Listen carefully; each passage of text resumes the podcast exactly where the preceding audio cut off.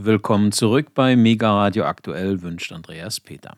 Die jüngsten UFO-Ballonsichtungen über den USA behandelt Marc Friedrich im nun folgenden Beitrag mit einer leicht satirischen Note. Anlass für solche Einlassungen gibt es ja zuhauf, hatten in den letzten Tagen doch sogar schon das Weiße Haus und US-Nachrichtendienste hochoffiziell betont, dass es keine außerirdischen Lebensformen waren, die die unbekannten Flugobjekte im US-amerikanischen und kanadischen Luftraum gesteuert hätten. Das ist das erste deutsche Fernsehen mit der Tagesschau.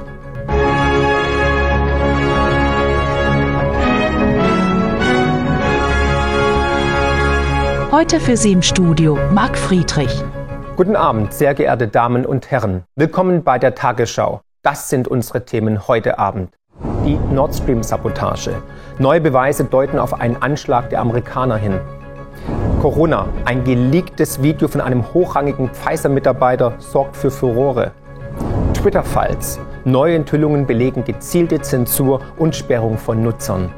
Der amerikanische Journalist und Pulitzer-Preisträger Seymour Hirsch veröffentlichte einen neuen Artikel zu den Hintergründen der Nord Stream-Sabotage. Er deckte auf, dass Entschuldigen Sie, sehr geehrte Damen und Herren, ich bekomme gerade eine Eilmeldung rein. Sehr geehrte Damen und Herren, über den USA ist anscheinend ein unbekanntes Flugobjekt abgeschossen worden. Aus aktuellem Anlass schalten wir sofort zu unserem Reporter live vor Ort in den USA. Mark, was kannst du berichten? Hallo Marc, wir stehen hier in den USA und wir hatten gerade wieder eine weitere Sichtung und momentan, man sieht sie hier oben, weiß die US-Armee nicht und die Regierung, ob es sich jetzt um ein neues UFO handelt oder um einen weiteren Wetterballon der Chinesen oder Spionageballon vielmehr. Wir werden, sobald wir Neuigkeiten haben, berichten. Da kommen schon die ersten US-Armeezeuge, äh, live, um hier zu untersuchen, was hier los ist. Also wir sehen, die Kamerateams aus der ganzen Welt vereinen sich hier und wir werden sobald berichten, sobald wir wissen, ob es sich um ein weiteres UFO handelt oder um einen Wetterballon. Damit zurück ins Studio nach Deutschland. Spaß beiseite. Liebe Leute, ihr wisst genau, wir leben in außergewöhnlichen Zeiten und die letzten Tage haben es wieder mal unterstrichen. UFO-Sichtungen, Luftballons, die abgeschossen werden, 99 Luftballons von Nena, nur mal als Hinweis, stehen wir kurz vor davor, in Kontakt zu treten mit E.T., Alf und vielleicht ähm, Luke Skywalker? Wir gucken uns mal die Chronologie der letzten Tage an und versuchen mal zu ergründen, worum geht es überhaupt. Alles begann am 4. Februar, als ein chinesischer Spionageballon oder wie es die Chinesen gesagt haben, Wetterballon über dem US-Bundesstaat North Carolina auf offener See abgeschossen wurde.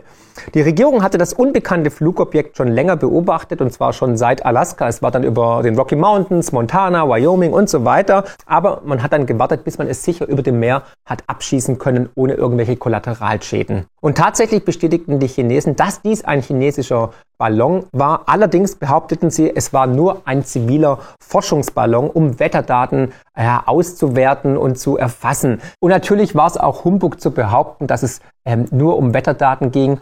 Das schwarze Monstrum, das an dem Ballon hing, war ungefähr so groß wie ähm, zwei Schulbusse, also riesengroß, mehrere Tonnen schwer und also wirklich ähm, hoch, hoch komplex mit viel Technik vollgestopft, um halt hochauflösende Bilder zu bekommen, um vielleicht sogar zu scannen, um zu schauen, wo sind die Abschussrampen, wo sind irgendwelche Bunker, wo stehen irgendwelche Panzer und so weiter. Und solche, ähm, ja, solche Daten sind natürlich in einem Kampf um die Weltherrschaft Gold wert und es wissen natürlich auch die Chinesen. Nur ein paar Tage später dann schon die nächste Hiobsbotschaft Botschaft. Und zwar, dass ein UFO über Alaska gesichtet wurde, welches ebenfalls abgeschossen wurde. Also UFO bedeutet jetzt nicht, dass da die Außerirdischen drin sitzen, sondern erstmal geht es um ein nicht identifizierbares fliegendes Objekt. Ne? Und ähm, laut den Kampfpiloten war es ein unbemanntes Flugobjekt, Drohne oder eventuell wieder ein Ballon, mal gucken, welches über keinen Antrieb verfügte, aber zylinderförmig aussah. Hm, also Zeppelin, ja, Hindenburg, keine Ahnung. Einen Tag später berichtet dann der kanadische Premierminister Justin Trudeau, dass man über Kanada mithilfe der US-Amerikaner ein weiteres UFO abgeschossen hatte. Nur einen Tag später wurde dann ebenfalls ein UFO gesichtet in China. Also keine Ahnung, ob die im Politbüro in Beijing Panik bekommen haben, haben gesagt, Mensch, wir müssen uns irgendwie auch mal ähm, unsere ganzen Spionage, Zeppeline, äh, Quadrate, Oktagons oder Ballons irgendwie kaschieren. Wir müssen auch mal irgendwas melden, sonst heißt ja, wir waren es nur. Und siehe da, ähm, anscheinend hatte man wohl auch einen in China auf einmal. Ne? Also es gab keine Bilder, aber und am selben Tag wurde ein weiteres UFO gesichtet und zwar über dem Lake Huron. Ich spreche ihn jetzt mal auf Englisch aus, weil auf Deutsch klingt es ein bisschen komisch, der Huron-See. Im US-Bundesstaat Michigan und der wurde dann auch gleich liquidiert, abgeschossen. Da gibt es sogar dann ein schönes Video dazu. Und zum Schluss waren dann noch die mysteriösen Blinklichter, die über Uruguay gesichtet worden sind. Und es hat sogar das Militär in Uruguay offiziell bestätigt. Also, so viele offizielle Nachrichten innerhalb relativ kurzer Zeit von irgendwelchen Flugobjekten, UFOs und so weiter. Alles ganz schön seltsam. Wieso kommt das jetzt? Die Frage, die sich natürlich alle stellen. Ist es das? Ist das der Mo Moment, wo wir den Kontakt aufnehmen? Holen Sie vielleicht auch Karl Lauterbach endlich ab, ja? Oder Elon Musk, wer weiß, ja? Heim nach Hause. Karl nach Hause. ja. Also Zufall oder geplant. Ich meine, es gibt ja momentan sonst nichts zu berichten. Pfizer Lakes, Nord Stream, die Amis waren's, Twitter-Files, ähm, Deals zwischen Lion und Pfizer, ähm, Hunter Biden Laptop. Also die Themen sind schon ziemlich ähm, offensichtlich, über die wir eigentlich reden könnten, ne? aber die nicht berichtet werden. Tja. Ja, aber auf Twitter gehen derweil, wie gesagt, lustige Bilder rum und da gibt es mehr Wahrheit als in so manchem Mainstream-Kanal und so richtig ernst nimmt es momentan keiner, wie zum Beispiel hier auf der B29 zwischen Aalen und Essingen wurde dieses Bild gemacht. Und die USA haben erst sich ziemlich vage gehalten nach dem Motto, ja, hm, ich schließe momentan nichts aus, hat ein oberster General gesagt, aber in der Zwischenzeit haben sie deutlich gemacht, hat auch die Pressesprecherin des Weißen Hauses gesagt, dass es sich nicht um Aliens handelt, dass das die Bevölkerung wissen muss. Parallel gab es noch ein gigantisches Zugunglück in Ohio, East Palestine, wahrscheinlich noch gar nichts drüber gehört, keiner von euch. Hier war es auch nur eine Randnotiz, lustigerweise oder vielmehr interessanterweise, ähm, gab es auf Netflix eine Serie, die heißt White Noise, werden wir auch mal gleich einblenden. Und in der Serie geht es um ein Zugunglück, wo auch Chemikalien geladen waren. Und dieses Zugunglück passierte in Ohio, in East Palestine. Ja, Herrschaftszeiten, leben wir in einer Simulation? Ist das doch die Realität oder ist es die Matrix? Wir werden sehen. Also, auf jeden Fall, die USA sagen auf jeden Fall, es ist alles menschlichen Ursprungs, keine Aliens, also wir können beruhigt sein, wir können unsere Alf-Puppen wieder einpacken, als auch unsere äh, ET-Fanbettwäsche und Poster aus der Bravo. Also, was denkst du denn? Was ist es? Ist es ein Ablenkungsmanöver, um über unbequeme Wahrheiten, Fakten, Daten nicht zu sprechen, wie zum Beispiel die Nord Stream-Attacke. Dazu hatte ich ja ein sehr ausführliches Video gemacht, schon über 200.000 Klicks. Unbedingt anschauen, das findet ihr, glaube ich, hier. Ja, machen wir mal den ersten Kontakt. Glaubst du, wir sind alleine im Weltall? Würde mich auch mal interessieren. Was denkst du? Oder sind die Alien eigentlich schon längst unter uns und haben die Pyramiden gebaut und die Maya-Städten und vielleicht aus iPhone und Elon Musk geboren? Oder ist es eben ein Ablenkungsmanöver, eine billige Nebelkerze, um uns abzulenken vom Wesentlichen, um den Fokus zu verlieren? Ganz nach dem Motto, Komm, Holzstöckchen. Was auch immer jetzt passiert, bleib tapfer, bleib stark. Wir sind in einer Zeitenwende. Ich kann es nur wiederholen. Ich habe es in diesem Buch der Tagesschau ganz klar beschrieben, Paradigmenwechsel, rechts ist links, links ist rechts, Krieg ist Frieden, Frieden ist Krieg, die Wahrheit ist die Lüge und die Lüge ist die Wahrheit. Und darauf müsst ihr euch einfach einstellen. Ähm, es wird noch viel verrückter werden. Aber hört auf euer Bauchgefühl, versucht euch unterschiedliche Informationen einzuholen, schaut, wem ihr trauen könnt und denkt immer daran, wegen 300, ich glaube 8000 aufgeweckten Seelen jetzt schon, wie dir und anderen, ist die Welt da draußen besser, als wir glauben. Herzlichst, euer Marc. Soweit der Buchautor und Finanzexperte Marc Friedrich von der Honorarberatung Friedrich und Partner Vermögenssicherung mit seinen sehr persönlichen Einschätzungen zu den unbekannten Flugobjekten, die in letzter Zeit immer wieder im nordamerikanischen Luftraum auftauchten. Sie hörten diesen Beitrag mit freundlicher Genehmigung von Marc Friedrich. Hier ist Mega Radio aktuell. Im Koalitionsvertrag der Berliner Ampelkoalition steht eine kleine und vielleicht auch deshalb unbeachtete Sensation. Die Sperrfrist für Akten, die als VS als Verschlusssache gelten, soll auf maximal 30 Jahre begrenzt werden. Doch hält sich die Bundesregierung an dieses Versprechen? Die Investigativjournalistin Gabi Weber hat beim Bundeskanzleramt und bei der dort angesiedelten und für die Sperrfristen von Akten zuständigen Kulturstaatsministerin Claudia Roth nachgefragt und meine Kollegin Ilona Pfeffer wiederum befragte Gabi Weber, die sich auch einen Namen mit ihren Enthüllungen zum Fall Adolf Eichmann gemacht hat, für die sie hartnäckig auf Freigabe von Akten klagen musste. Frau Weber, die neue Ampelregierung hat in ihrem Koalitionsvertrag versprochen, den Zugang zu Geheimakten zu vereinfachen und die Fristen äh, der Einstufung als Verschlusssache zu verkürzen. Nun recherchieren Sie ja seit vielen, vielen Jahren zu historischen Themen und da ist beispielsweise die Strafsache Eichmann zu nennen und stoßen genau mit diesem Problem zusammen, nämlich dass die Akten nicht freigegeben werden, obwohl die Sperrfrist von 30 Jahren und die Verlängerung der Sperrfrist, die in Ausnahmefällen erteilt wird, also um nochmal 30 30 Jahre bereits abgelaufen sind. Und ähm, deswegen beschreiten Sie auch öfter den juristischen Weg. Wird das jetzt unter der neuen Bundesregierung obsolet werden? Naja, ich meine, wir hoffen ja alle und die Hoffnung stirbt ja auch zuletzt. Ähm, das Ganze ist ein bisschen kompliziert, weil es mit äh, juristischen Fragen äh, zusammenhängt, also mit dem Bundesarchivgesetz im Wesentlichen. Ja, das ist richtig. Ich recherchiere seit vielen Jahren historische äh, Dinge. Da gehört diese Eichmann-Geschichte dazu. Ich bin ja in Argentinien. Ich berichte ja aus Argentinien. Und insofern hat mich die Eichmann-Geschichte natürlich interessiert, weil der Mossad, der israelische Geheimdienst, behauptet ja, diesen Nazi ähm, aus Argentinien entführt zu haben im Mai 1960 60. Die Geschichte stimmt hinten und vorne nicht, ist eine große Peinlichkeit, aber das ist jetzt ein anderes Thema. Ähm, um sowas wirklich rauszufinden, sind wir als Journalisten oder Historiker, äh, welche Möglichkeit haben wir dazu, wenn wir eine herrschende Darstellung anzweifeln?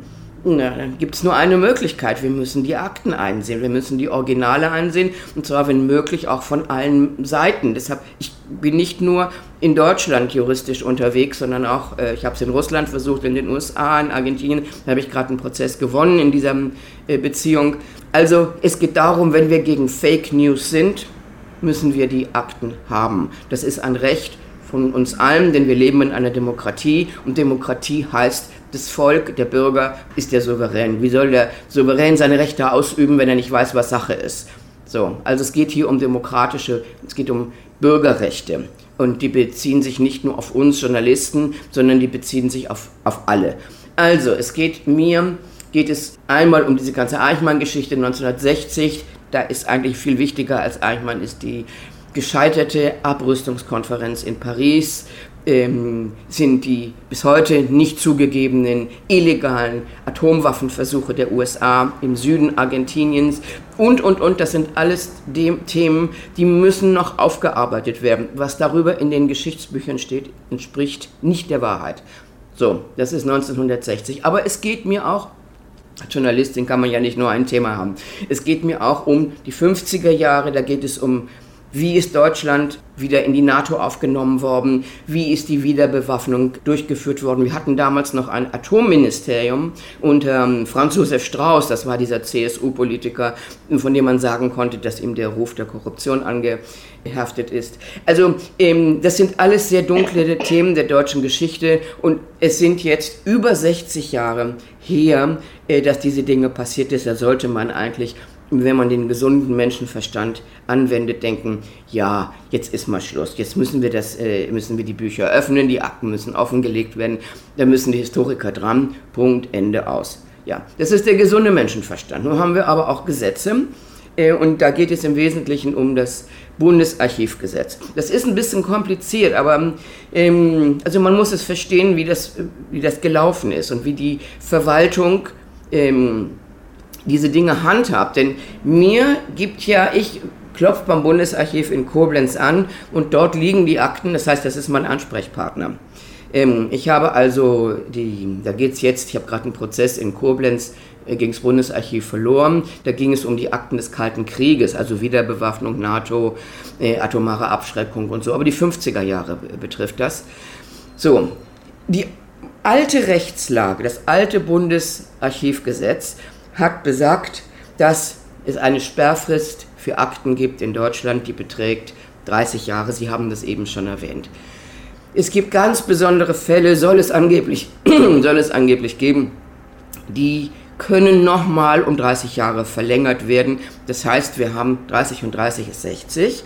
Ähm, wir haben also in Deutschland immer eine maximale Sperrfrist von 60 Jahren gehabt. Danach ist Schluss.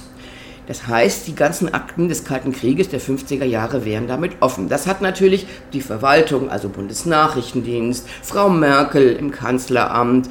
Ähm, Frau Merkel war ja auch keine Vorkämpferin für Transparenz und Öffentlichkeit. Äh, Öffentlichkeit. Ähm, die haben das natürlich kommen sehen, dass da irgendwie dann die Forscher kommen und sagen, ja, jetzt wollen wir aber die Akten haben, die Akten aus den 50er Jahren. Also was haben sie gemacht? Sie haben 2017 haben sie das Bundesarchivgesetz novelliert. Und zwar ziemlich leise, da gab es ganz wenige Proteste, ähm, aber die haben alle mitgespielt. Im Grunde haben sie alle mitgespielt. Wie haben sie das gemacht? Sie haben erstens die Formulierung, dass nach spätestens 60 Jahren Schluss ist, einfach rausgenommen die wird nicht mehr erwähnt und haben stattdessen eingeführt die VSA. VSA steht für Verschlusssachenanweisungen. Das ist eine Verwaltungsvorschrift, die macht die Verwaltung selbst. Also die geht nicht übers Parlament. Die wird auch nicht öffentlich diskutiert. Die machen das im Hinterstübchen und sagen, äh, wir, die Verwaltung braucht jetzt das so und so und deshalb machen wir das jetzt. Das ist eine interne Anweisung an die Beamten und die können das jeden Tag ändern, jeden Monat ändern, genauso wie sie es gerade brauchen, um den Bürgern, um den Forschern, um den Historikern ihre Rechte zu beschneiden. Darum geht es ja. Äh, so, in dem neuen Gesetz äh, steht jetzt drin, dass das, die Details werden geregelt von dieser Verschlusssachenanweisung. Und zwar steht drin von der von 2006. Das war die damals gültige also in der VSA von 2006 stehen auch noch die 60 Jahre drin. Insofern ähm, ist dieses Gesetz auch sehr schnell gestrickt worden. Aber wie gesagt, das, ähm, so genau nehmen es die Abgeordneten ja nicht. Ähm, so, äh, jetzt bin ich dann, ich habe wie gesagt die Akten ähm, beantragt, habe auch sehr viele bekommen in Koblenz, aber eben nicht alle. Und dann findet man in den Akten sogenannte Entnahmeblätter. Da steht dann drauf, ja, hier ist jetzt ein Dokument entnommen worden, also sozusagen vor dem Zugang des Forschers oder der Forscherin jetzt in meinem Fall ähm, äh, entnommen worden und das hängt mit dem Wohl des Bundes, äh, weil die herausgeben zusammen, weil die herausgebende Stelle, nämlich das Bundeskanzleramt, nach wie vor an der Geheimhaltung festhält. Äh, hinterher hat das Kanzleramt das dann so erklärt, ähm, ja, da könnten sich NATO-Partner, Klammer auf, USA, könnten sich vielleicht ärgern, wenn das jetzt rauskäme. Mein Gott, das sind 60 Jahre. Gut, ja. Okay.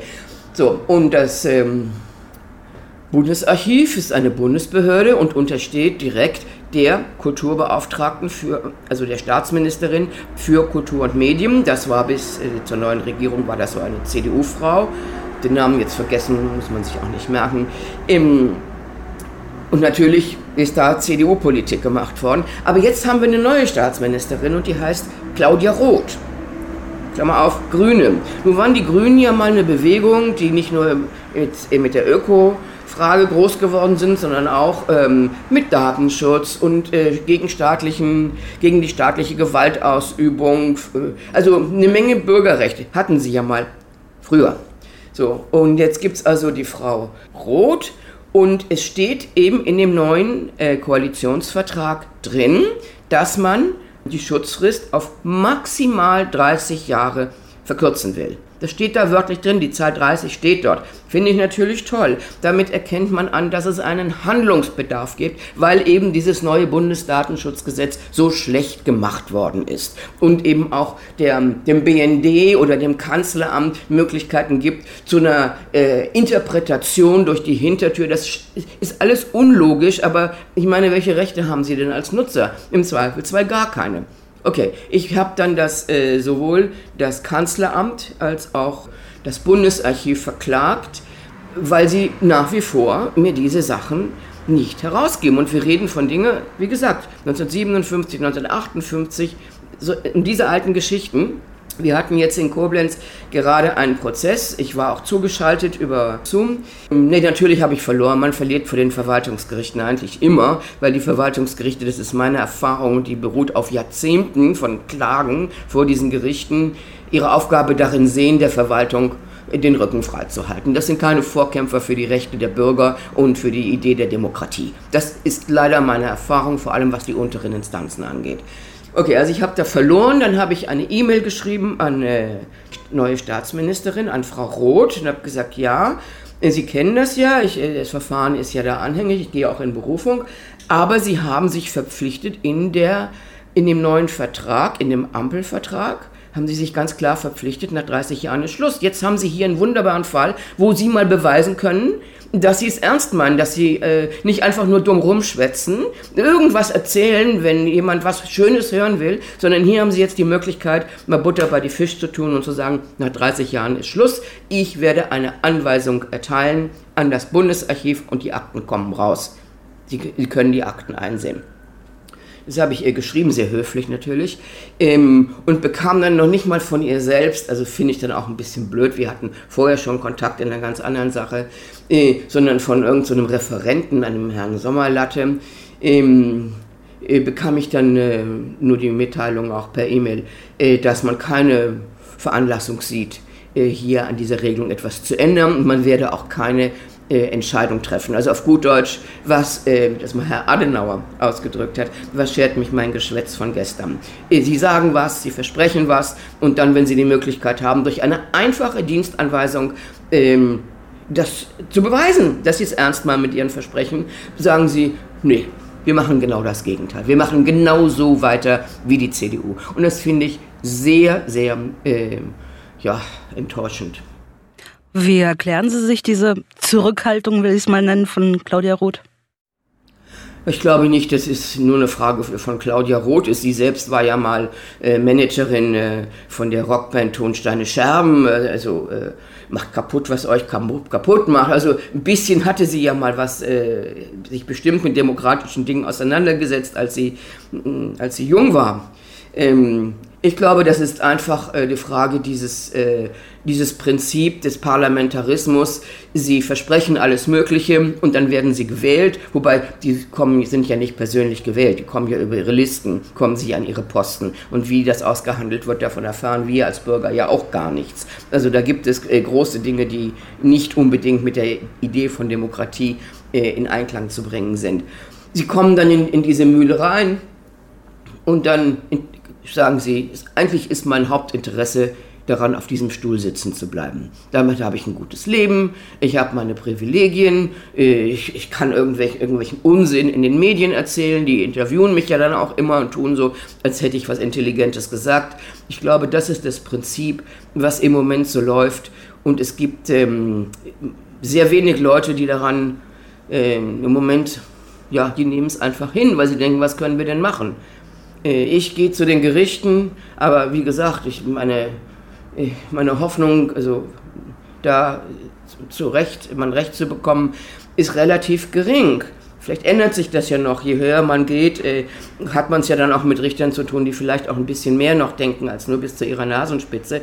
Aber ähm, ich, ich, glaube, das funktioniert so einfach nicht. Ich glaube, hier gibt es ich meine, es ist so klar, die machen einen Koalitionsvertrag, damit sagen sie, wir haben Handlungsbedarf, das muss geändert werden. Dann kann die Staatsministerin kann im Rahmen aller ähm, administrativer äh, Vorschriften das ändern durch eine einzige Dienstanweisung. Es wird damit weder die NATO auseinanderbrechen, noch die Bundesrepublik, noch sonst irgendwie äh, was Großartiges. Es äh, wird vielleicht eine neue Idee von mehr Demokratie wagen. Ach nee, wir sind ja bei der Demokratie jetzt nicht mehr. Das war damals äh, Willy Brandt. Wir sind ja jetzt beim Fortschritt. Ähm, mehr Fortschritt wagen. Mit der Demokratie haben wir es ja nicht so sehr. Offensichtlich. Ich würde mich gern vom Gegenteil überzeugen lassen. Mhm. Verstehe ich Sie richtig, dass es noch nicht mal so sehr um den Inhalt dieser Akten geht? Also, dass diese Entscheidung, ähm, da jetzt nichts dran zu machen, nicht wirklich damit zu tun hat, dass man da tatsächlich sehr sensible Informationen hat, die man unbedingt weiter geheim halten muss, sondern eher so ein Selbstläufer ist, also dass man sagt, nö, also äh, müssten da jetzt nichts dran machen? Ich glaube, es geht um beides. Ich glaube, dass grundsätzlich die Verwaltung äh, überhaupt nicht daran interessiert ist, irgendwie ihre Bücher zu öffnen und kritischen Leuten, dazu zähle ich mich, Zugang dazu, äh, zu gewähren. Also es gibt grundsätzlich eine Negativhaltung, das ist nicht nur in Deutschland so, aber hier eben äh, wird man ja schon, in Deutschland wird man ja schon schlecht angeguckt, wenn man überhaupt an der offiziellen Darstellung zweifelt. Also, sorry, das ist mein Job. Ähm, aber so ist das in Deutschland. Also grundsätzlich ist das so. Dann geht es natürlich auch um die Inhalte. Ich weiß jetzt ja nicht, was in den Dokumenten drin steht, die man mir nicht zeigt. ich kenne aber die ganzen Akten, ja, die man mir gezeigt hat. Das habe ich ja schon gelesen. Ähm, das ist sehr lange her, das wissen vielleicht junge Leute nicht. Die haben Deutschland äh, hat ja zehn Jahre nach Ende des Zweiten Weltkrieges, nach, dieses, nach Ende dieses Gemetzels, ähm, ist Deutschland, hat ja Deutschland wieder eine eigene Bundeswehr bekommen. Äh, die Wiederbewaffnung stand auf der Tagesordnung. Ähm, Deutschland ist danach auch in die NATO eingetreten. Äh, wir hatten damals ein Atomministerium und der Minister hieß Franz Josef Strauß, ein CSU-Mann, der äh, offensichtlich sehr auch korrupt war. Ähm, und ähm, man hat damals offen auch über nukleare Abschreckung geredet. Auch Deutschland äh, sollte daran teilhaben. Und ähm, was ich aus den Akten bisher äh, gelesen, entnommen habe, ist, dass man Adenauer fürchtete, da die Russen, also damals noch die Sowjetunion, äh, mehr, einfach mehr Panzer hatten als die Deutschen, dass Deutschland überrollt werden würde. Ähm, äh, und dann haben sie, dass sie dann die Verteidigungslinie am Rhein gezogen hätten. Äh, also sozusagen alles, was ähm, östlich des Rheins wäre, das ist ja eigentlich der Rest Deutschland, was da auf der anderen Seite ist, ist ja nicht mehr so viel. Äh, da hätte man die Verteidigungslinie dann gezogen. Das ist immer wieder wiederholt worden. Es ist in den Akten auch wiederholt worden, wie die USA mit der Frage des Erstschlages, also der äh, ersten Einsetzung ähm, äh, des ersten Gebrauchs von Atomwaffen umgegangen sind. Ähm, die USA waren ja, sind ja als praktisch als totale Siegerin aus dem Zweiten Weltkrieg hervorgegangen. Die Sowjetunion war völlig zerstört. Ähm, sie haben ja, ich weiß jetzt gar nicht, ich habe die aktuelle Zahl nicht, bis zu 30 Millionen Menschen verloren im Zweiten Weltkrieg. Auch die Infrastruktur war zerstört. Die europäischen Mächte, nicht ganz so schlimm, aber haben auch erhebliche Verluste äh, hingenommen. Also die USA haben sich als Sieger gefühlt und haben sich auch wie ein Sieger aufgeführt. Und äh, ja, wenn man das heute liest, würde man wahrscheinlich das kritisieren und würde sagen, mein Gott, so könnt ihr doch mit nicht mit dem Erstschlag ein, äh, umgehen. Da geht es um Menschenleben. Ja, gut. Aber ich meine, wir müssen das wissen, das ist 60 Jahre her. Ähm, insofern ja, das ist denen wahrscheinlich peinlich. Ich habe ja sehr viele Akten jetzt auch schon freigeklagt. Das dauert dann immer zehn Jahre, es dauert ewig. Und dann bekommen sie irgendwann mal diese Akten, auch die früher, die jahrelang geheim waren. Und dann fragen sie sich, mein Gott, was haben die da, warum haben die das denn jetzt äh, so lange nicht rausgegeben? Ja, die Dinge sind peinlich. Aber die Gesetze und das Bundesarchivgesetz ist nicht dazu da, der äh, Verwaltung Peinlichkeiten zu ersparen. Im Gegenteil, das Gesetz regelt unsere Zugangsrechte. Und wenn Sie das einschränken wollen, dann brauchen Sie dazu ein neues Gesetz und keine Verschlusssachenanweisung. Das ist total illegal, was hier gemacht wird. Und leider tun die Gerichte das absegnen. Mhm. Jetzt haben wir es vorhin schon angerissen. Sie haben sehr viel recherchiert zu Adolf Eichmann, da auch mehrere Dokumentarfilme vorgelegt, die ähm, ich ähm, kenne, die ich gesehen habe. Und deswegen würde ich da gerne noch ein bisschen drauf eingehen, also auf Eichmann. Denn es ist ja immer noch so, dass es unter Historikern ein bisschen umstritten ist, welche Bedeutung die Wannsee-Konferenz hatte, welche Tragweite. Wurde da tatsächlich schon der der genaue Fahrplan sozusagen ausgelegt äh, zur äh, Vernichtung der Juden äh, oder auch zu ihrer Deportation. Eichmann hat da ja als ähm, Schriftführer dran teilgenommen, mindestens das. Und ähm, ja, da würde ich Sie einfach gerne fragen, weil Sie sich eben viel mit ihm auseinandergesetzt haben, äh, wie Sie die Bedeutung eben dieser Konferenz einschätzen. Ja, aber lassen Sie mich vorher ganz kurz erwähnen, ich sitze seit über 30 Jahren hier in Südamerika. Äh, also mein Schwerpunkt ist Eichmann in Argentinien, also das äh, ab 1950, wo er dann hier ankam mit Hilfe des Vatikans. Ähm, aber natürlich habe ich durch die Freigabe der BND-Akten und anderer Akten, ähm, vor allem des Sassen-Interviews, das er äh, einem Nazi hier 1956, 57 gegeben hat, natürlich auch erfahren, äh, wie er ähm, den, die, den Führerbefehl, wie er über den Führerbefehl zur Endlösung geredet hat.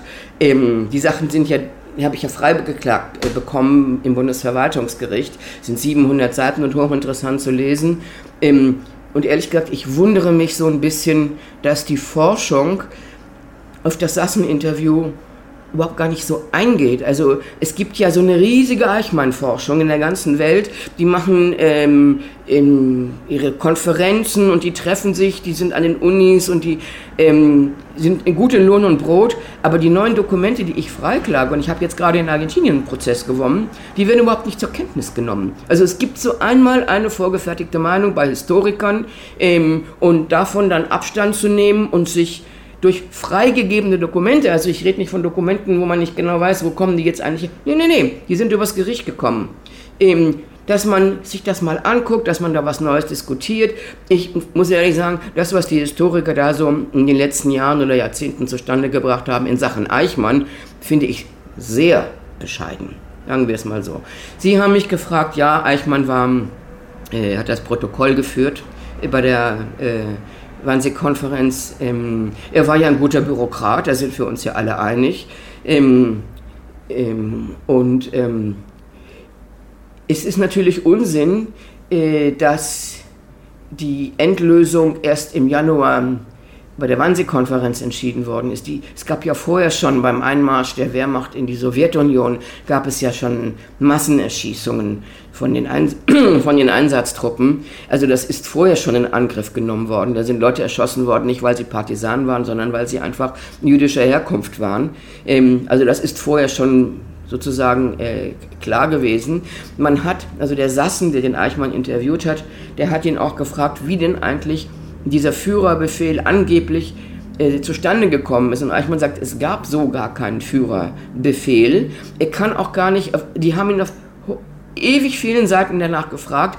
Er kann das gar nicht genau beschreiben, wie das zustande gekommen ist. Hannah Arendt, also die Philo deutsche Philosophin, die den Eichmann-Prozess beobachtet hat in, in, in äh, Jerusalem, ist daran fast verzweifelt an dieser Frage, äh, dass eigentlich ähm, Eichmann durch in dieser banalen Ausdrucksweise und auch diese banalen Entscheidungsprozesse, die er äh, beschrieben hat, ähm, äh, es eigentlich klar wurde, einen klaren Führerbefehl, eine klare Anweisung, die, es werden jetzt Gaskammern gebaut, es werden jetzt die Menschen auf industrielle Weise hingerichtet, hat es in dem Sinn so nicht gegeben. Insofern ist das alles irgendwie doch noch immer im Dunkeln. Man muss auch dazu sagen, das, was der BND damals rausgerückt hat von den Sassen-Interviews, das sind 700 Seiten, 200 Seiten davon können Sie überhaupt nicht lesen, äh, weil die so schlecht ähm, sind, ähm, ist einfach nicht zu, zu sehen.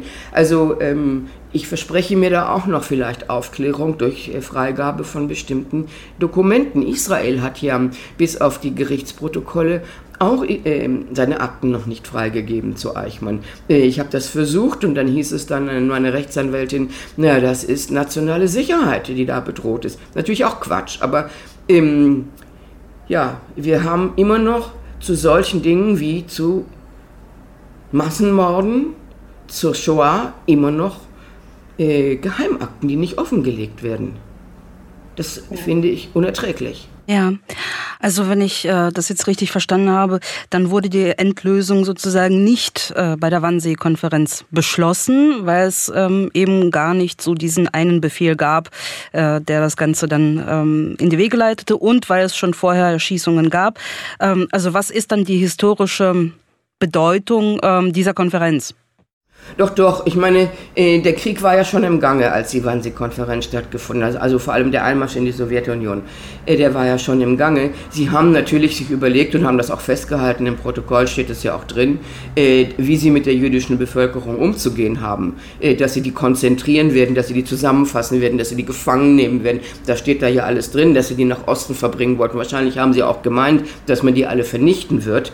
Ähm, nur so explizit steht es dort nicht drin. Und das hat auch der Eichmann in den Sassenprotokollen, äh, der hat sich permanent widersprochen, er konnte das so klar nicht sagen.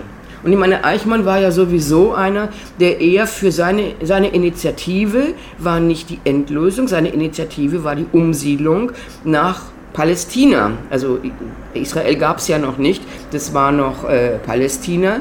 Das war seine, seine Initiative. Er war ja Ende der 30er Jahre der Beauftragte des Deutschen Reiches in Wien, der für die Auswanderung der jüdischen Bevölkerung zuständig war und hat dort ähm, sehr viele Menschen, 100, also ich glaube 100.000, es geht um 100.000, äh, zur Auswanderung äh, gezwungen, ja, gezwungen. Ähm, viele sind, davon die Hälfte ist, ist nach Palästina gegangen, die andere Hälfte in andere Länder. Also das war ja, wenn wir das vom heutigen Standpunkt aus betrachten, sehr sinnvoll, diese Leute zu zwingen, weil sonst hätten die äh, den Zweiten Weltkrieg nicht überlebt.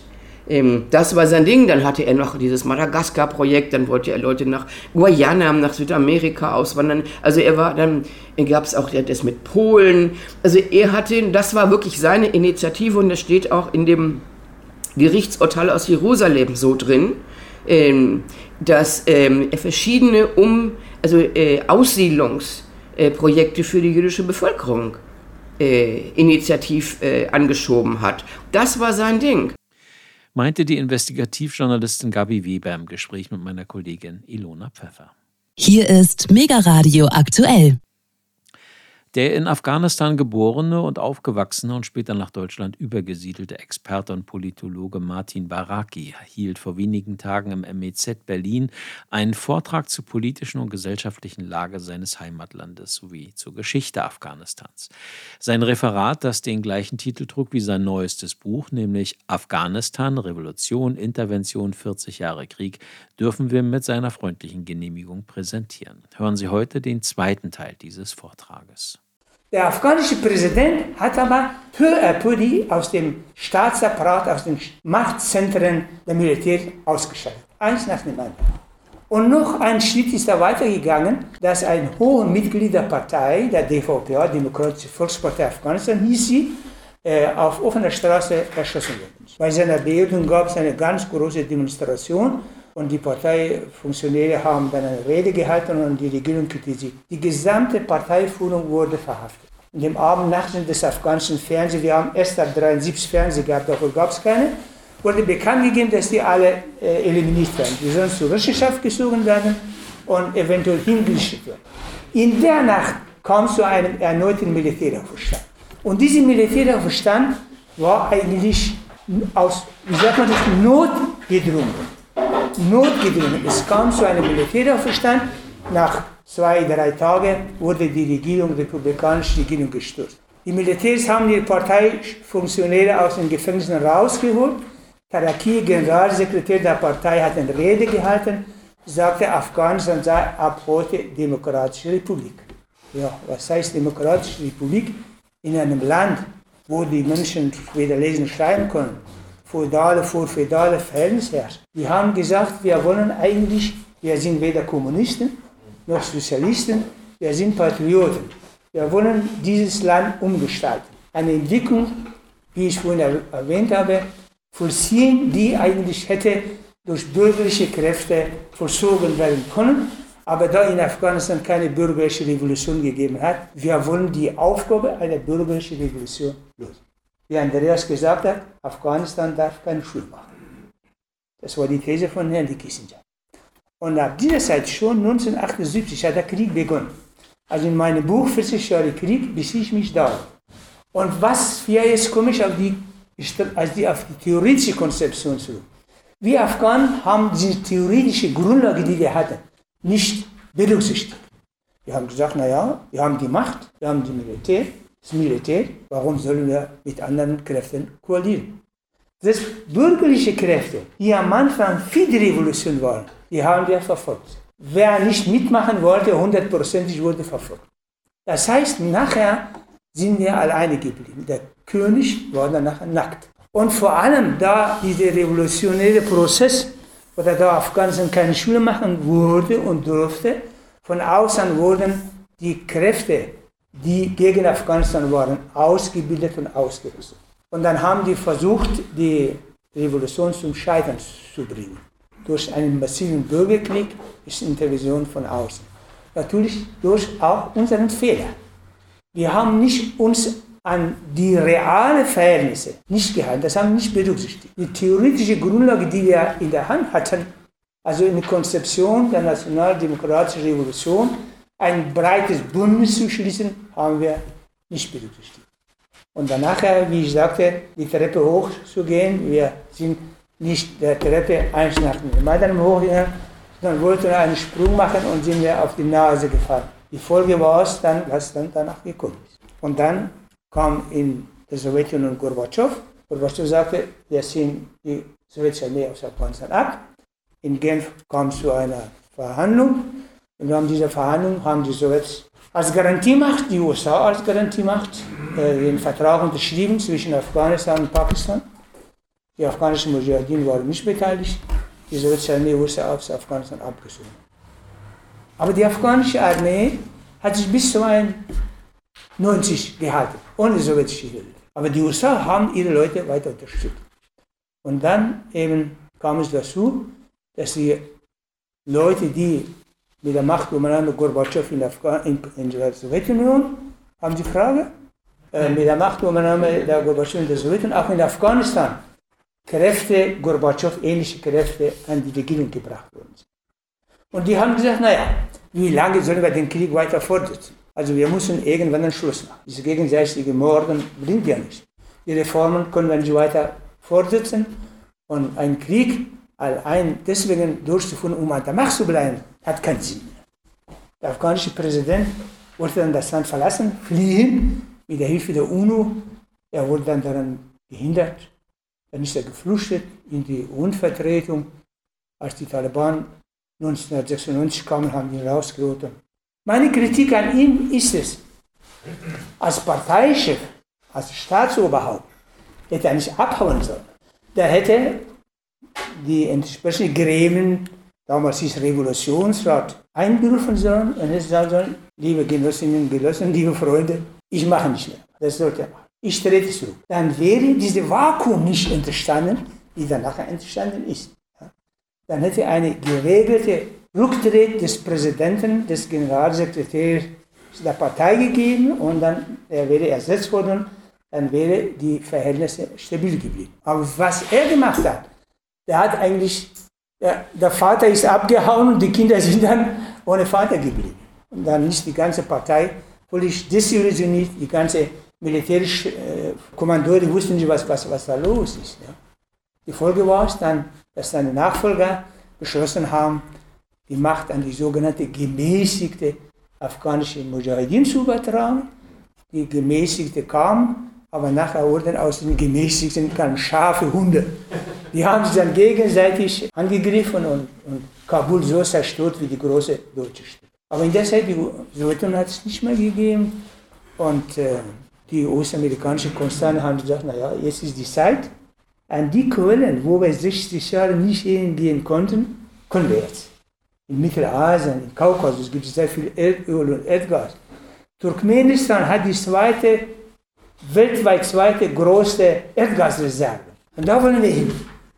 Aber in Afghanistan sind die Mujahideen ja da. Dann hat man die Mujahideen-Kommandanten zum Auswärtigen Ausschuss des US-Kongresses eingeladen. Sagte, hier, liebe Leute, wir haben so einen Plan. Da ist so viel passiert. So, jetzt sind wir. Sehen Sie? Hier.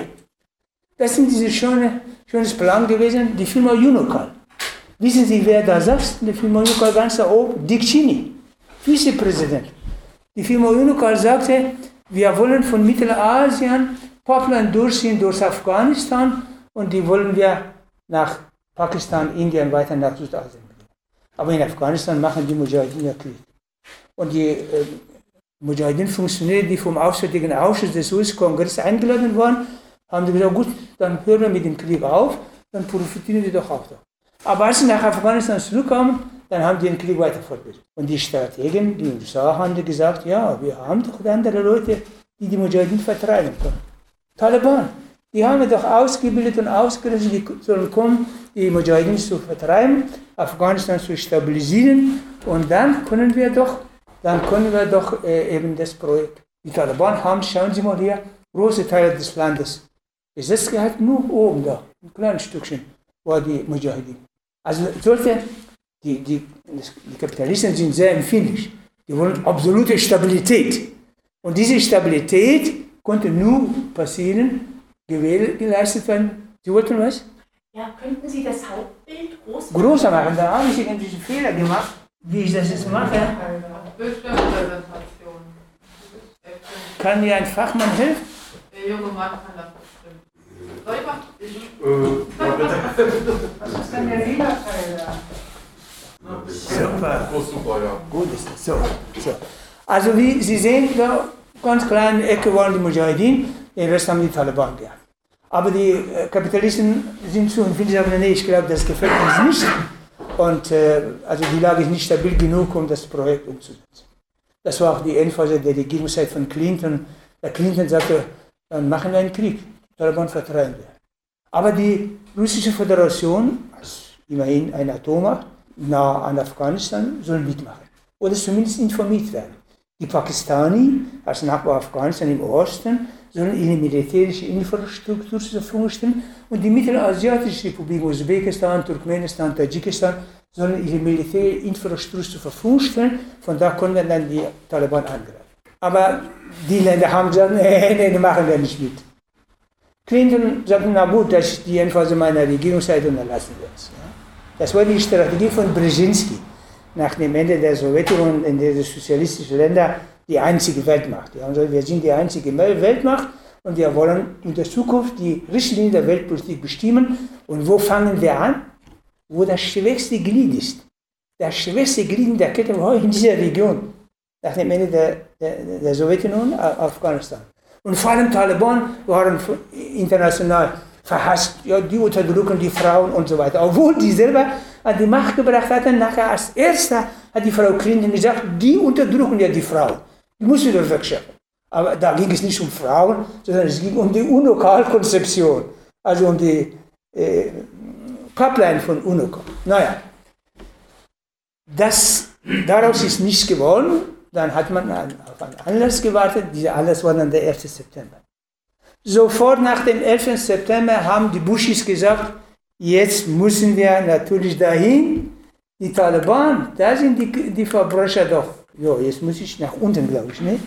So, genau, genau. So, die Bushis haben gesagt, wir müssen nach Afghanistan die Taliban vertreiben. Und die Strategie von Brzezinski, die einzige Weltmacht, wurde erweitert, Greater Middle East. Auf Englisch heißt das so, ich weiß nicht, ob ich das richtig ausdrücke, also größeren Mittleren Osten, die Amerikaner sagen, US-Amerikaner, Mittleren Osten. Wir sagen von Europa Nahen Osten. Also einen größeren Mittleren Osten. Das heißt, von Kaukasus bis Nordafrika und von dort bis Bangladesch unter der Kontrolle der Vereinigten Staaten gebracht werden. Wo fangen wir an? Wie fangen wir an? Ja, nach dem 11. September Afghanistan. Da fangen wir an. Also das ist das schwächste Glied. Und da haben die angefangen. Während des Krieges haben dann auf dem Petersberg eine Konferenz einberufen. Und diejenigen Mujahideen-Kommandanten, die sie durch Taliban vertrieben hatten, haben die wieder an die Macht gebracht. Ja. Hier Ministerposten. Ja, das ist schon sehr interessant.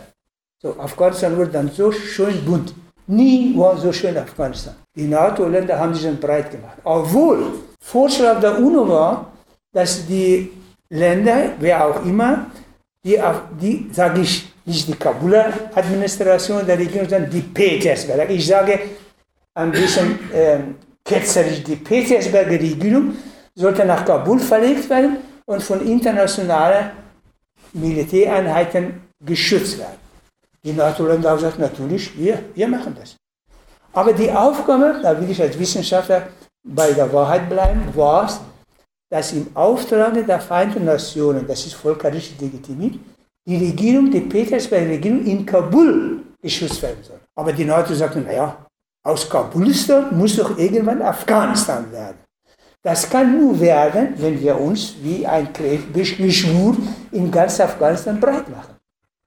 Und auf der NATO-Tagung in Istanbul hat NATO sich selbst mandatiert und in ganz Afghanistan breit gemacht.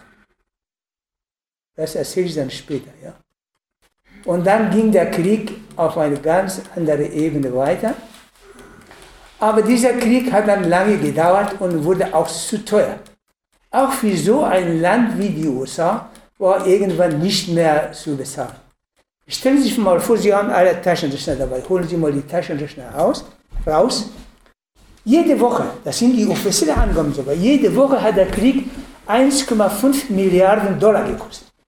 Auch so eine Macht wie die USA konnte auf Dauer das nicht mehr. Und gleichzeitig die globale strategische Konstellationen hat sich verändert. Die USA haben gedacht, naja, wie kommen wir denn aus diesem Schlamassel raus? Die kluge Strategen haben gesagt, es gibt zwei Möglichkeiten. Einmal wollen wir den Krieg afghanisieren. Das heißt, wir sind Teil unserer Kampftruppen aus Afghanistan ab. Den Krieg afghanisieren wir insoweit, dass wir die afghanische Armee militärisch und finanziell helfen. Die sollen sich gegenseitig, gegenseitig für uns umbringen. Ja? Das haben sie auch gemacht. Und dann gab es lange und weit und breit Krieg, aber dieser Krieg hat kein Ende gehabt. Dann kamen die kluge Strategen zu einem neuen Gedanken. Haben gesagt, wir müssen ja differenzieren zwischen Taliban und Al-Qaida. Die Taliban haben eine nationale Agenda. Die wollen uns aus ihrem Land. Aber Al-Qaida hat eine internationale Agenda. Die sind internationale Terroristen. Die Taliban nicht. Wir sollen mit den Taliban verhandeln. Ja? Das heißt, die haben angefangen mit Taliban zehn Jahre geheim und in den letzten zwei Jahren dann offiziös verhandelt. Hier sehen wir Delegationsleiter der Taliban, rechts hier, Mullah Brother, und links äh, Khalilzad, ein gebürtiger Afghane, im Dienste von Firma Unocal und mehrfach Botschafter in Afghanistan, Irak und bei der UNO. Botschafter der USA natürlich. Ja. Die haben verhandelt. Der Mullah Bradar war vorher schon bereit, in den Jahren, zehn Jahre davor, mit der afghanischen Administration zu einer politischen Lösung zu kommen. Da er in Pakistan lebte, die pakistanische Regierung hat ihn verhaftet. Hat gesagt, ohne uns willst du mit den Afghanen verhandeln? Nein, das entspricht nicht unseren strategischen Vorstellungen. Da ist er verhaftet worden. Dann als dann äh, der letzte, vorletzte Präsident äh, der USA, wie ist der letzte Mann, der Trump. Trump. Der Trump kam, der Trump kam, lass den Mann frei. Wir wollen mit ihm reden. Dann ist er im Auftrag der Taliban nach Doha geschickt worden und mit Khalizad zwei Jahre verhandelt. Die Folge war ein Abkommen.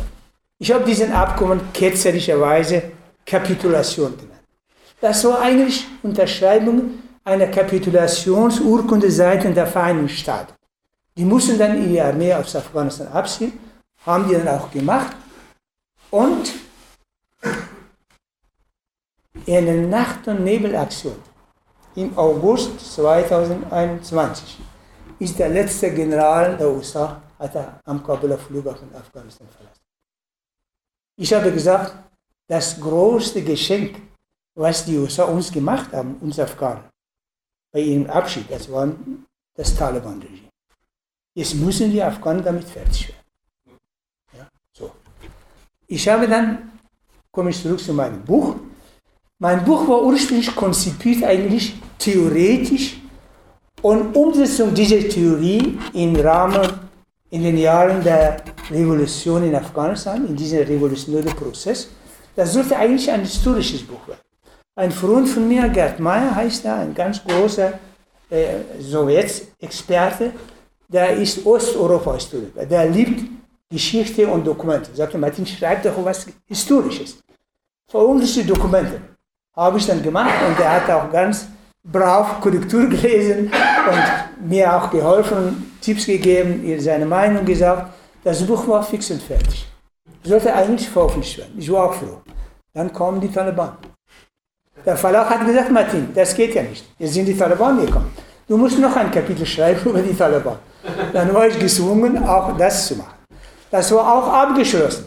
Dann kommen neue Entwicklungen die Konzeption, auch Taliban habe ich behandelt, kam nur Entwicklungen. Die allerletzte Entwicklung war es, dass die Taliban beschlossen haben, dass die Frauen nicht mehr arbeiten dürfen, die Mädchen dürfen kein Schulbesuch und auch keine Universität.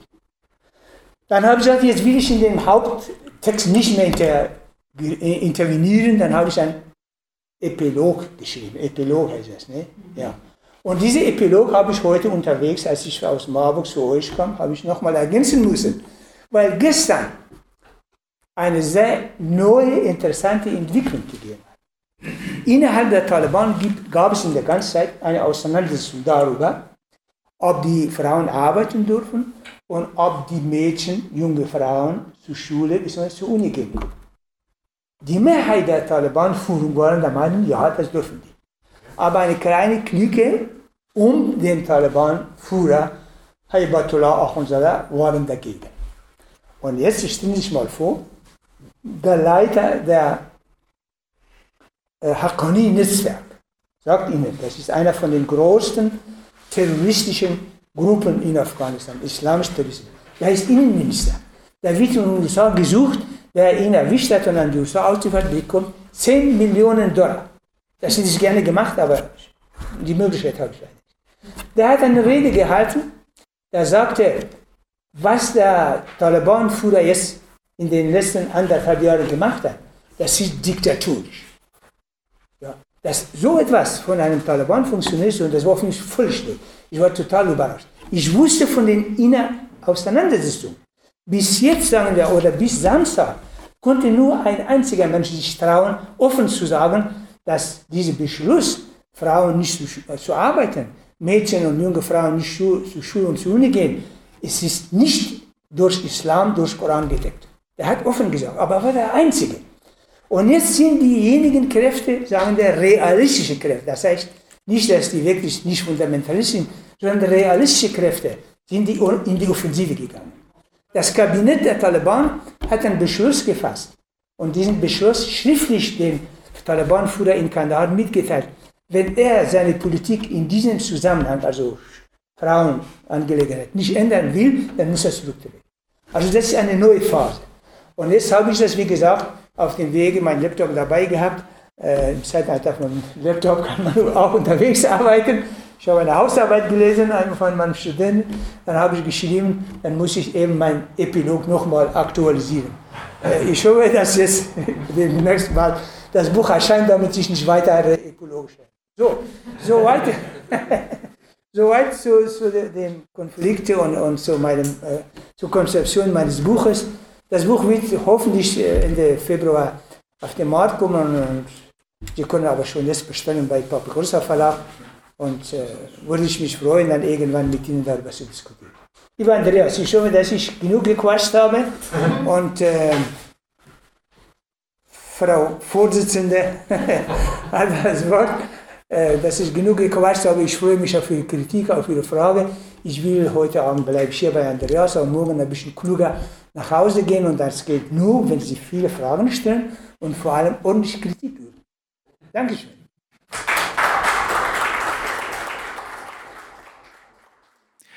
Soweit für den Moment der renommierte Afghanistan-Kenner Martin Baraki mit seinem Vortrag im MEZ Berlin, den er dort Mitte Februar 23 gehalten hat.